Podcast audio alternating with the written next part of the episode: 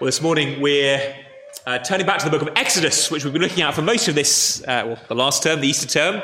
We're going to do three more weeks uh, on the journey. We, have taken the Israelites from slavery in Egypt uh, out uh, of Egypt, out of slavery, through the Red Sea. And as we begin today, we're going to read from Exodus 16. As we begin today, uh, the Israelites have entered the desert. and so I'm going to read from verse 1 of, of chapter 16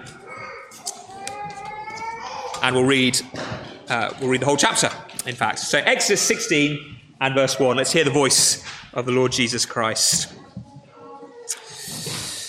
They, that's Israelites, set out from Elim, and all the congregation of the people of Israel came to the wilderness of Sin, which is between Elim and Sinai, on the 15th day of the second month after they departed from the land of Egypt. And the whole congregation of the people of Israel grumbled against Moses and Aaron in the wilderness. Uh, and the people of Israel said to them, Would that we had died by the hand of the Lord in the land of Egypt, when we sat by the meat pots and ate bread to the full, for you have brought us out into this wilderness to kill this whole assembly with hunger. Then the Lord said to Moses, Behold, I am about to rain bread from heaven for you, and the people shall go out and gather a day's portion every day, that I may test them whether they will walk in my law or not. On the sixth day, when they prepare what they bring in, it'll be twice as much as they gather daily. So Moses and Aaron said to all the people of Israel, At evening you shall know that it was the Lord who brought you out of the land of Egypt. And in the morning you shall see the glory of the Lord, because he's heard your grumbling against the Lord. For what are we that you grumble against us? And Moses said, When the Lord gives you in the evening meat to eat, and in the morning bread to the full, because the Lord has heard your grumbling, that you grumble against him, what are we? Your grumbling is not against us, but against the Lord. Then Moses said to Aaron, Say to the whole congregation of the people of Israel, Come near before the Lord, for he's heard your grumbling. And as soon as Aaron spoke to the whole congregation of the people of Israel, they looked towards the wilderness, and behold, the glory of the Lord appeared in the cloud. And the Lord said to Moses, I've heard the grumbling of the people of Israel. Say to them, At twilight you shall eat meat, and in the morning you shall be filled with bread. Then you shall know that I am the Lord your God. In the evening, quail came up and covered the camp, and in the morning, dew lay around the camp. And when the dew had gone up, there was on the face of the wilderness a fine flake like thing, fine as frost on the ground. When the people of Israel saw it, they said to one another, What is it? For they did not know what it was. And Moses said to them, It's the bread the Lord has given you to eat. This is what the Lord has commanded. Gather of it, each one of you, as much as he can eat. You shall take each an omer according to the number of persons that each of you has in his tent. And the people of Israel did so. They gathered, some more, some less. But when they measured it with an omer, whoever gathered much had nothing left over, and whoever gathered little had no lack.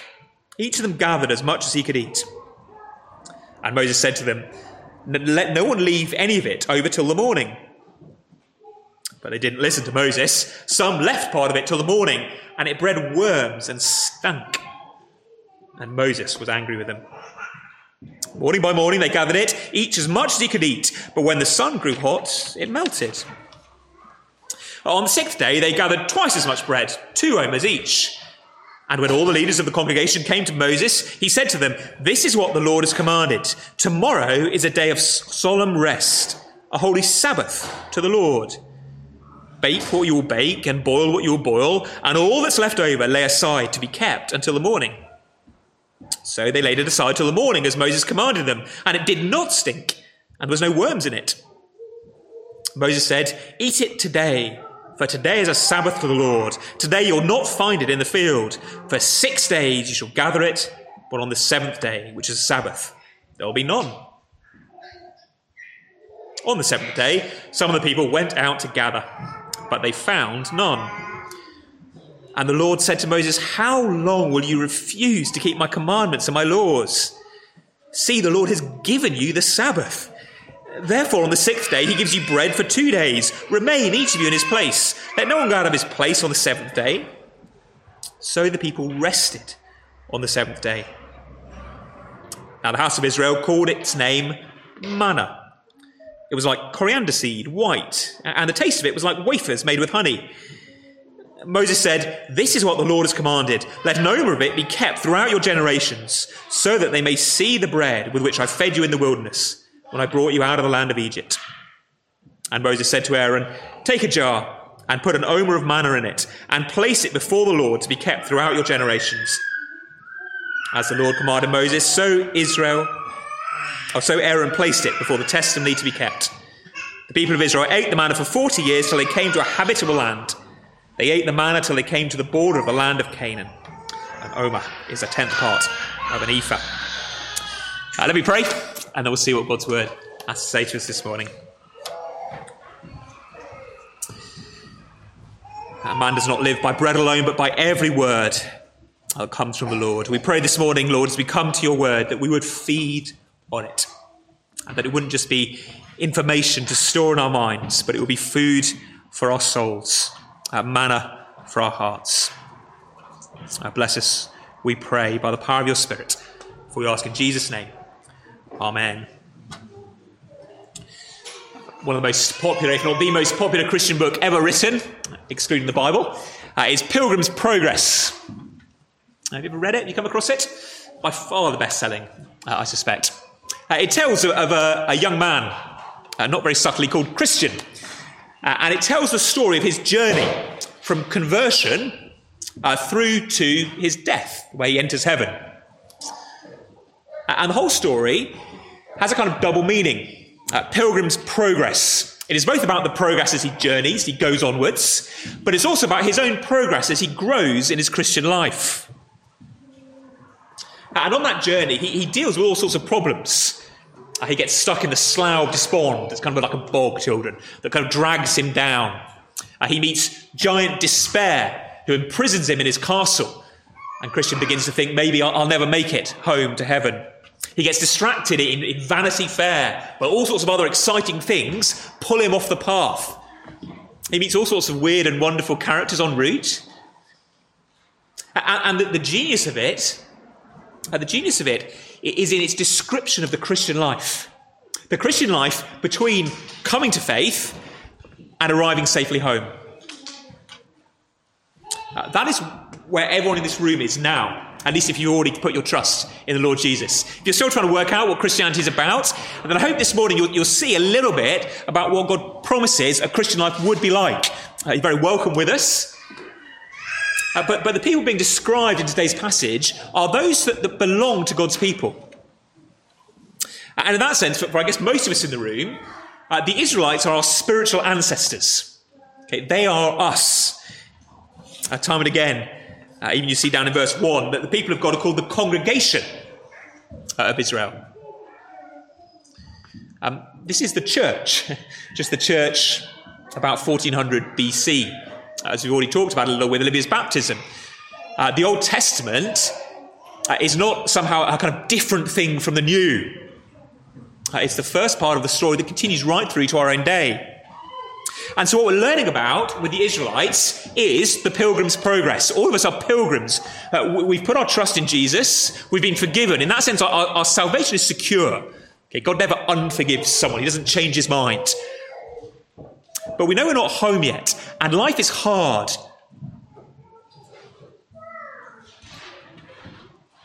Uh, the people in particular, uh, in verse 1, are in the wilderness, the wilderness of sin. Uh, sin, there, by the way, is nothing to do with our word sin. It's just a coincidence. Um, the mount is Mount Sinai, Sinai, and so the wilderness is the wilderness of sin or sign. Okay, so there's nothing about doing anything wrong. They're in the wilderness, though. They're in the desert. They're not in the land flowing with milk and honey. They're not in heaven, to use our uh, New Testament terminology. And so this chapter, and in fact the next two chapters, are all going to be about what it means to travel as a pilgrim uh, walking to the promised land. What it means, in other words, for us on our journey from now until whatever it is, either we die and go to heaven or Christ returns. It's really easy as a Christian, I think, to fall into the trap of thinking um, that, that what matters is getting saved, okay, believing the gospel, and then pretty much I can park, park things until I die and God will take me home to heaven. And we, we lose sight of, or we stop thinking about what God might be doing to us on the journey. We'd never put it that explicitly, would we? Okay, we're never gonna, no, no one's ever going to say, no Christian's ever going to say, oh, I'm just kind of chilling out now, to be honest. You know, I'm saved, I'm safe, so now I won't really bother. No, I know we don't say that, but functionally, kind of day to day, it's very easy just to sort of go into, into neutral, to coast, go onto autopilot. But God is always at work uh, on this journey. And do you see what he's doing? Uh, he's pretty explicit about it uh, in verse 4. Uh, we're going to obviously speak about the manna lots, but, but when, when God first introduces this whole idea of feeding the people in the wilderness, uh, look at his aim in it. Verse 4 Behold, I'm about to rain bread from heaven for you, and the people should go out and gather a day's portion every day, that I may feed them, care for them, sustain them. No, test them. Now, all those other things are true. Of course, he feeds them, he, tra- sustains them uh, he cares for them. But his purpose is testing. I reckon that's a bit of a surprise. I'm not sure that's the word I expected uh, there in verse 4. It's also a word that might throw us off path a little bit. Well, when God says he's going to test his people, it's not, it's not like a sort of horrible school test, children, where it's kind of pass and fail. Unless you get 7 out of 10, you're going to have to go into detention or you're going to have to come back for more lessons. No, it's more like a kind of training. That this desert experience is training for God's people. Chapter 16 through 18, 18 are God training his people to equip them to live well when they get into the promised land. I, am going to test them whether they're walking my law or not. Are they going to be obedient children? God's training is, is kind of like, or testing rather, it's, it's, kind of like if you you wake up January the 1st, you decide you're, you're massively overweight, you've indulged too much at Christmas, um, so you head along to the gym and you say, Look, I'm, I'm a mess. Okay, I'm a you know I'm a middle-aged dad, overweight, don't do enough um, exercise, hypothetically. Um, I need you to sort me out. And the, the, the, kind of fit young gym instructor, who's very kind and gentle, says, um, "Okay, I'm just going to run some tests. I'm going to take your blood pressure and, and heart monitor. I'm going to see how much you can lift, okay, how fast you can go on the treadmill." He's not doing that so that at the end of it he can say, "Nah, sorry, failed. You're not allowed in my gym." He's doing that to train you, to test you, to, to see where you're at, in order that he can then, well, help you improve. Uh, that is what God is at and about with this test. He is training them.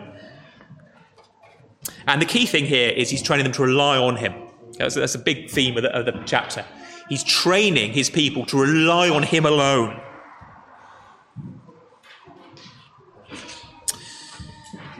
Three things uh, to see. Uh, the first is the sign. What is the sign that we're not reliant? okay, we should be reliant people, reliant on God alone. What's, what's the sign that we're not reliant? Well, it's grumbling. Verses 1 through 3 uh, in particular. So, grumbling, the sign we're not a reliant people. Uh, out they go from Elim. Elim, if, we, if we'd read the end of chapter 15, Elim was this, this kind of paradise in the wilderness. Uh, just a verse or so before, uh, we're told that, that, God had brought them, having come through the Red Sea and into the, the desert, God had brought them to this, this little oasis. And there were 12 pools and 70 palm trees. And the idea is God had pro- provided refreshment for them. What do you need in the desert? Shade and water. 12 pools, because there are 12 tribes of Israel. So symbolically, there's enough water for everybody. 70 palm trees, because there were 70 elders, 70 leaders over Israel. Each leader had their, their palm tree to sit under. God had provided for them. But now they have to get going. Okay, they're out of Egypt, but they're not home. And what happens? Well, they start grumbling. It's not taken long, has it? See the way they put dates in? Date, you read over dates, don't you, in the Bible really quickly, because you know who cares about dates? But it's remarkable. Uh, verse 1 It's the 15th day of the second month after they departed from the land of Egypt. Okay, so assuming a month is about 30 days, they calculate things a bit differently back then, but more or less, let's call it 45 days. 45 days since they'd seen the Red Sea parted. 45 days, more or less, since the Passover, where they'd seen the Lord pass through Egypt, uh, the firstborn of anyone who hadn't painted the blood over the door dying. And so 46 or 47 days, 48, 49, 50 days since they'd seen all those plagues locusts, darkness, the Nile turned to blood. They'd seen amazing things. And already they're grumbling. Imagine if, what's 45 days ago, end of February, early March. Imagine if you'd seen the River Aire, the river in the city centre, turn to turn red. Okay, the sun had been blotted out. Okay, the sea had been parted and you'd been rescued. 45 days later, God's people are grumbling, complaining. He's not good. He's not going to look after us. It's amazing how fickle our hearts are, aren't they? How quick we are, even when we've seen amazing things, t- t- to go back to unbelief. I wonder if you're ever tempted to think, well, if I could just see something really spectacular, then I'd never doubt again, which is not true. People see amazing things in the Bible, and 10 minutes later, they're unbelieving. You get it with the miracles of Jesus. Loads of people saw Jesus do the miracles, very few of them trusted him. You see three features, I think, particular of this grumbling. Uh, first of all, they, they romanticize the past. I'd seen verse 3 uh, would that we died by the hand of the Lord in the land of Egypt, where we sat by the meat pots and ate bread to the full. Oh, life was great back in Egypt, they say. Now remember, they were slaves. They were slaves being worked to the bone. At one point, Pharaoh had thrown their children, their oldest boys at least, into the Nile. And here they are saying, Oh, it was great, wasn't it? All that meat, all those burgers, all you can eat bread. But it's not true. It's just not true. Any food they were given was in order that they might work harder in slavery. But let's not put too much distance between us and the Israelites. How often do you, do you look back and think, particularly if you're someone who's come to faith later in life, oh man, life was easy before I was a Christian? Or, or even if you can't really remember a time before you're a Christian, uh, you look back symbolically, as it were, to, to, to the non Christian life and envy it. Oh man. I mean, I know it's good I'm a Christian because it means I get to heaven, I'm forgiven, and I don't have to go to hell, but man, it would be better if I could be a non Christian. It'd be much better, a much better life if I could just drink what I wanted, sleep around, if I was just free. If there weren't these restrictions on me about who I can date and marry, if there weren't restrictions on me about what I do with my money, if there weren't restrictions about my language and my use of time and, and what I need to do, life would be much better without God. We're not that different from the Israelites. We romanticize the, the past. Uh, we're fearful for the fu- future. That's the second feature of this grumbling. Uh, what do they think is going to happen? Verse 3 again.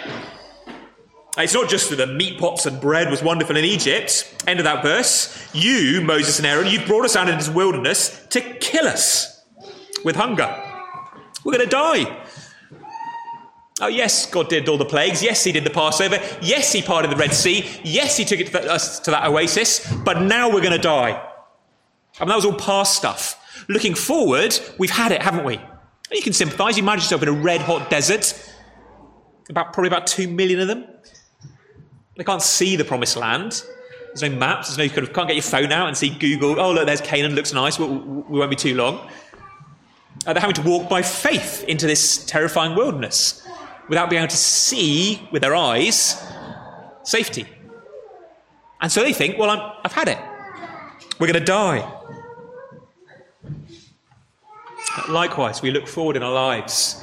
And although we can look backwards and see the way that God has provided for us, made us, uh, forgiven us, provided his son for us, we think we're not safe with him.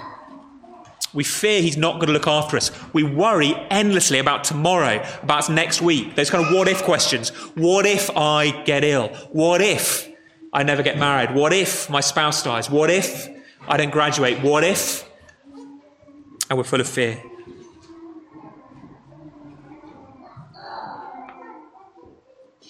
Thirdly, finally, on the grumbling. Uh, do you see how it's, it's always actually against God? Uh, in verse 2, we read about the congregation grumbling against Moses and Aaron. But Moses and Aaron are, are well, they know it's not the case. Okay, they're too sharp. They see through it. Uh, they know that grumbling ultimately is always against God. All our grumbling is against God. Uh, Moses says it uh, explicitly in verse 8, end of verse 8. Your grumbling is not against us, but against the Lord. That's who you're really, really cross at. That's who you really don't trust. It's always easy to blame someone else, isn't it?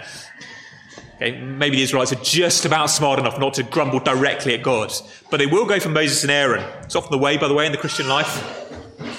Okay, we're actually cross with God, but we're going to have a pop at other people. So my Christian life isn't going very well, or I'm cross with how my sort of spiritual life is going, and I'm going to project that onto the, the church leaders, I'm going to project that onto my family, my husband, my wife. I'm going to project that onto my small group who aren't caring for me enough. But ultimately, it's always grumbling against God at heart. If God is sovereign, if God is in control of all things, okay, if He is a heavenly Father who, who, who, who's planned everything from the beginning, then anytime we complain, we're saying that God is running the world wrong, not as we would do it, not as we want it. I perhaps ought to say here that there is a difference between grumbling and, and crying out uh, time and again in the Bible, people in distress and discomfort cry out to God. Lord, help me. The Psalms are full of these kind of prayers, aren't they? But, but those prayers are, are kind of crying out, if you like, open handed on our knees before God, help me. Lord, why are you doing this? Why am I suffering? One of the most famous Psalms, My God, my God, why have you forsaken me? I mean, Jesus prays it on the cross, but it was the prayer of David before it was the prayer of Jesus, wasn't it? Uh, that's not grumbling. That is crying out open handed to the Lord. What, what is going on? I don't understand. The Christian life is full of grief. That is not the problem here. This is grumbling. This is an open hands or prayerful hands before the Lord. This is clenched fist. What do you think you're doing? As one person put it, it's a difference between groaning and grumbling. Groaning, Lord, help me. I can't handle this. I don't know what's going on. Help, help. That the Lord answers and listens to. This is the how dare you? What do you think you're doing? I do not trust you. Uh, all grumbling ultimately is a failure to trust God. Uh, we say to him, Look, I was better off without you. a bit like the, the, Israelites with Egypt. We were better off out there. Or we say, Look, I, I'm not safe with you in the future. I need to look after myself, really. You're not providing uh, grumbling is a sign we're not really able to rely on Him, or we don't feel we're able to rely on Him. Uh, what's God's answer? Two things. Uh, two answers. Or He says two things to the Israelites. Uh, the first is to rely daily. To rely daily. This is verses 4 through 21. Uh, you might expect, after God's people have complained against him, you might expect that he would turn to them and say something like, How dare you? Look what I've just done for you. Look how I've rescued you. Look how I've conquered your enemies. Look how I parted the Red Sea. But what does he do? Verse 4 Behold, I'm about to rain bread from heaven for you. How gracious is that? Even though the Israelites aren't crying out for help, even though they're, they're shaking their fist at him, God says, I'm going to rain bread on you. And he does it in two ways. He provides for them in two ways. Uh, first of all, he gives them a kind of one off roast dinner. Okay, this is the quail. Uh, it seems to have happened just, just once, more or less. Uh, but at night time, uh, the, the, these little birds, children quail are little birds, uh, they, they come down, uh, and the, well, the people are able to feast. Verse 12, at twilight you shall eat meat. But, but most of the passage is concerned not with that one off roast chicken dinner, but, but rather with the bread. Uh, every morning, uh, every morning comes this manna, uh, this famous manna. Uh, what do we learn about this manna? Uh, well, one thing we learn about it is we don't really know what it is. And you see that in verse 15? Uh, it comes overnight. So verse, so verse 14 tells us that, that, that the dew's there in the morning, and when the dew goes, there's left behind this fine flake-like thing. Fine as frost on the ground. And when the people of Israel saw it, they said to one another, What is it? Now, the, the Hebrew for that phrase, what is it, is, is basically sounds like manna. So that's why we call it manna, because it, it's a bit like calling, you know, if someone puts some lunch on the table later, uh, and you say, you know, what's that? Like kids say, what's that? And mum says, oh, well, have a slice of what's that? Okay, it's, it's that kind of thing. Like, what's it? Okay, the, the, Israelites are eating what's it, but not the horrible crisps. Manna, what, what is it? No one really knows. It's obviously some sort of bread, but would it really know? But it's nice. I think, uh, until preparing this, I think I'd already always imagined manna to be, you know, better than starving, but a bit like eating naan bread. You sort of naan bread, you buy Morrisons naan bread or something, and you put it in the oven, and you cook it out, and it's it's just dry, and you can sort of eat it as long as you dip it in a lot of sauce, but it's a bit grim, and you wouldn't want to live in it all the time. But, but this is much better than that. Look at verse 31. Uh, what does it taste like right at the end? Uh, it was like coriander seed, white, and the taste of it was like wafers made with honey. It's a treat. I was trying. To, I don't know what. No one knows what it's like, but I, I was sort of thinking like, you know, sort of, have you ever had kind of baklava? Those kind of like Greek treats, you sweet pastries. It's, it's that kind of thing. It's delicious, and in fact, it's a little taste of heaven. It tastes like honey. Where have we heard about honey so far in Exodus? Well, honey comes from the promised land. Remember, the land is going to be flowing with milk and honey. It's a picture of its richness. So, day by day, as the Israelites get up each morning, and this lasts all the way through their journey, each morning they get a little taste of heaven these sort of sweet treats. There's other stuff for them to eat. They've got cattle, so they'll be no doubt be making cheese and milk and all the rest of it. But daily, God provides for them. And that is the point, really. Uh, verse 4 It is a daily provision. Behold, says the Lord, I'm going to rain bread from heaven for you, and the people should go out and gather a day's portion every day. Time and again, as we read through the passage, uh, we're told and reminded that it is a daily provision. You're to collect enough for that day and not try and store it. In fact, when they try and store it, children, do you notice what happened to it? Uh, what happens if you try and keep it? Uh, well, verse 19 and 20. Uh, Moses says, don't leave any of it till the morning, so no putting it in the store cupboard. Okay, it's not like Asda delivery where you can stack it up and I'll have some ready for tomorrow. No, if you try and keep it overnight, as some of them do, bread, it bred worms, okay, or lice in some translation, and stinks. Okay, children, have you ever looked in the cupboard or put your hand at the back of the store cupboard and found something like a fruit that you've forgotten about and it's gone mouldy and disgusting? Well, that's what happens to this manna. It's not because God is being cruel, but He's trying to teach them a lesson.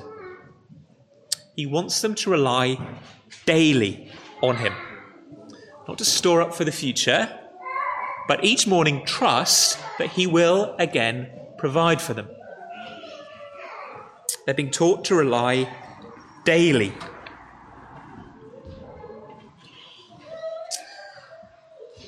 And what's the purpose of this daily provision. Teach them to rely daily. Well, verse 6. Uh, Moses and Aaron said to the people of Israel, At evening you'll know it was the Lord that brought you out of the land of Egypt. When he provides this food, the purpose is that you will know him better. Whenever we read the Lord like that in the, in the Bible, it's, this, it's Yahweh. It's God's special name in the Old Testament, at least. It's the name that God gave Moses at the burning bush. If you want to know what I'm like, well, watch this, says God. And remember, he said to Moses, My name is Yahweh, and he also said, My name is I am. And when we looked at the burning bush, we, we said that this name I am shows that God is all sufficient. He was like the fire in the bush. It wasn't burning the bush, he didn't need anything. God has everything he needs in himself. And he showed that. He showed what it means to be I am Yahweh by rescuing on his own. He didn't need Moses' help. He's already shown himself uh, to be their great savior. But here he's showing himself to be their sustainer. He wants them to know him, in other words. The point of the daily trial, the daily test, the daily training is that God's people learn to daily know him as sustainer. How about you? Uh, you know, I guess, many of you, God as your Saviour. Do you know him as your daily sustainer? And this is why he walks us through these trials, why he gives us the trial uh, the, the, sorry, gives to the Israelites not just the manna, but also the desert. Both are gifts. See, if it wasn't for the desert, they wouldn't be driven to rely on God. If the journey from, imagine you left Israel, and all along the route to, to Canaan, the promised land, it was just oasis, followed by market stores, followed by kind of Aldi, Tesco, uh, all the way home. We wouldn't need to rely, would you? Okay, camels for everybody, two million camels. Okay, servants fanning you. The, the temptation would be to, to think, well, actually, we've got this, Lord. Thanks for the rescue. Thanks for being our Saviour, Yahweh, our Saviour. But actually, as for sustainer, I've got this. That, I think, is, is most of our problem. Okay, in, in, in our kind of world. Uh, most of us, I guess, have grown up in the West. Most of us have never lived on the streets. Most of us have never been starving. Most of us think we can supply our own daily bread. Thank you, Lord. We know we need Jesus to be Yahweh the Saviour. But we don't really need him to be Yahweh, Jesus the Sustainer. Uh, we are saved by grace alone, but we think we can be sustained by ourselves. We don't believe in God being the one who sustains us by grace alone. Think of the Lord's Prayer. Why did Jesus teach us to pray, Give us today our daily bread? Well, surely because he expected would expect it to be a daily prayer. Uh, is, is, that a prayer you pray daily? Lord, feed me today. Whether you use the exact words of the Lord's Prayer or not, it's not, I don't think, particularly the point. But you daily come for Him asking for your physical provision. But not just physical provision. If, if that Lord's Prayer, give us today our daily bread, tells us that the prayer was daily, that means that Jesus expected all the other parts of the Lord prayer, Lord's Prayer, all the other petitions to be daily too. In other words, the Lord's Prayer is really Uh, our Father in heaven, hallowed today be your name. By your name be praised today. Lord, let your kingdom come today. And so we pray for the advance of God's kingdom today. I need help today to be a good witness at work. I need help today to be courageous in what I say and how I act in order that your kingdom might go forward. Your will be done today. Make me obedient today with what I've got to do. You know what I'm like when I uh, get in that class teaching those kids. You know what I'm like with those colleagues. You know what I'm like with, with those friends when we go out in this evening. So today, would your will be done in my life? Forgive my sins today, leading me not into temptation today. We're meant to feed daily.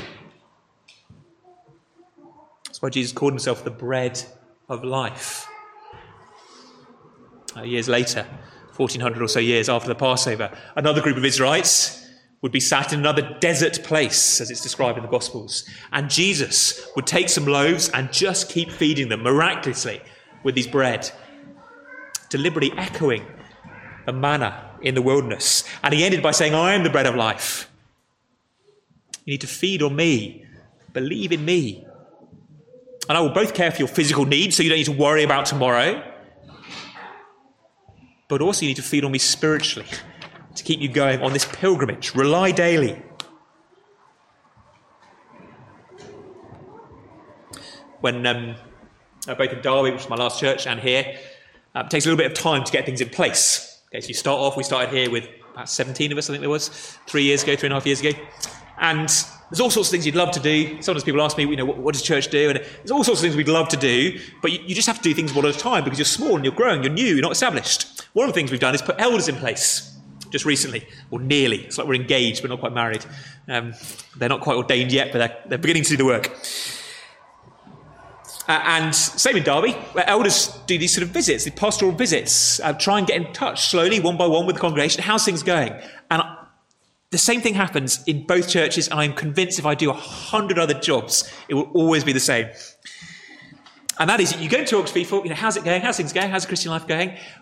99% of people straight away start talking about whether they read the Bible that day or not. Oh, I really should read the Bible more and pray more. Uh, like, like I suppose, like it's sort of Ofsted coming in to, to, test you on that. Uh, most of us feel that our devotional life is not where it should be. I would just imagine that if instead of this being a church with, with elders, shepherds, okay, this was um, a health club. Okay? And you've all come to listen to my tips on a healthy life and diet, uh, fitness, all the rest of it. Okay, so instead of getting a, a shepherding visit uh, about you know, how things are going spiritually, you get, a, you get a visit about, about diet. And say Peter or Matt, whatever phones up. How's it going? How are things going? I am absolutely sure that no one would say back, Oh, I know I ought to have eaten this week, but I just haven't. Do you know what? I just, like, I can see I can see the food there on my shelf. I can see the chocolate cake. I can see the cereal. I can see the roast beef. But ah, I just haven't got to it this month. In fact, if I'm absolutely honest, I haven't really got to it this year yet. Just not been eating this year, if I'm absolutely honest. No, I ought to, but I, mm, yeah, I should force myself to, shouldn't I? You don't force yourself to eat, do you? you eat because you know you need to, and you eat because you want to. So too with Jesus, the bread of life. This sustaining grace of God. We need it. And, and, and God wants us to come to Him daily in prayer, at least, whether we're reading something new each day. Well, that's another topic another time. But we come to Him daily uh, to pray to Him, to ask for His help, for His strengthening, His feeding. Both because we need to, it's our duty, but also because it's meant to be a delight. He's trying to feed us good stuff, a taste of heaven. I know it doesn't all feel like that, so don't panic. If you, if you come to God in prayer that morning and, and read a little psalm or whatever, and, and you don't feel any different, don't panic. That's all right. You know, we're up and down. And... But the idea is Him giving us a taste of heaven, strengthening us with good things. It's meant to be a delight. God's law is always like that. Or have you just become casual? Okay, are, are you coming to God daily uh, in prayer? Or you're basically treating life, your, your earthly life and your spiritual life, as if you've kind of got it.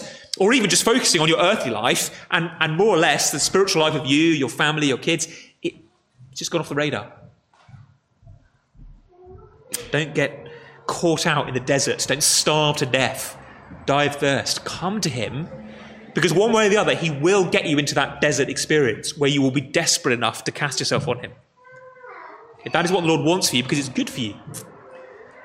Come to him now. There's much more we can say about the manna. Uh, but we don't really have time. So I just want to point out one last thing before we close. If we're meant uh, to rely daily, so too we're meant to rest weekly. And you see, you notice when we read it? Uh, particularly in verses 22 through 30, the way the manna worked. It was given each day, but on the sixth, uh, or the seventh day rather, the Sabbath day, there was no manna. The idea was you collected twice as much the day before. God provided for you. It wasn't a horrible day, the Sabbath, a day of starvation and grimness. No, it was a day of rest. Uh, verse 26 Six days you shall gather it, but on the seventh day, which is a Sabbath, there will be none. Again, it's all about reliance. You've got to trust me for that seventh day. Take double on the day before, and trust. Trust me, even when it doesn't turn up the next day. It is a day of rest, reliance. Uh, notice, first of all, that this Sabbath principle, this day of rest, is there before we get to the Ten Commandments. Sometimes people say, oh, the whole Sabbath thing, it's just a, a Moses and Israel thing, Ten Commandments, the law given at Sinai, all the rest of it. No, this is before all that. And notice too that it's God's pattern. Uh, which is it? Is it that on the, on the seventh day, the Israelites were forbidden from collecting it? Or is it that on the seventh day there just was no manna, and therefore they were told not to collect it? We'll see verse 27. On the seventh day, some of the people went out to gather, but they found none. The point is, this is not a day just for Israel to rest, but God is resting. He's not doing it. He's not providing on the seventh day. He's not going to give them the food to go and gather up, because he's already provided on the sixth day takes us back to creation. This Sabbath pattern, this seventh day of rest, six days and then a rest day, it is woven into creation. It's not something just for Israel in the Old Testament, like, say, the food laws about not eating prawns or whatever. Uh, this is as much part of creation as marriage or work. It's given in the garden because it's patterned after God. God created in six days and then rested. He's doing the same here, creating the food supernaturally, six days, and then resting. And we're meant to follow that pattern. And that, that continues. the day moves as Christ raise, rises from the dead. But in Revelation 1, we, we read about the Lord's Day, Sunday as we would call it. We saw on Easter Sunday that the resurrection appearances occur on the Sunday. Every time we, we read about churches meeting in Acts, anytime we're told what day it is, it is the Sunday, the first day of the week. It is part of what it means to be created that we're meant to work in this pattern six days' work and then a day of rest a day that's given for refreshment and for worship. and taking that day as a sign that we trust God. Okay, using that day for rest and for worship rather than for our normal work, whether that's my studies at university, my, my, my housework, if I mostly my work is at home, might be my sort of preparing for the work ahead, uh, for the week ahead, if I, you know, I don't know, teach lessons or whatever it might be. S- Sunday is not meant to be for that. It's a gift, not a, not a burdensome command. It's a rest. Think of the poor Israelites slaving away for years, no days off. Slaves don't get days off. And suddenly they're told, you've got a day off every week. Don't have to do anything. Rest, worship, relax. Some of us can't stop, even on Sunday. I've got to do my assignments because they're due on Monday. I've got to do the housework because the house is so untidy. I've got to, I've got to, I've got to, I've got to, I've got to. As if, as if life won't work unless I'm working. Again, it's a sign we're not willing to rely on God. Might also be a sign we're undisciplined on the other six days. Many of us have only got five days a week work.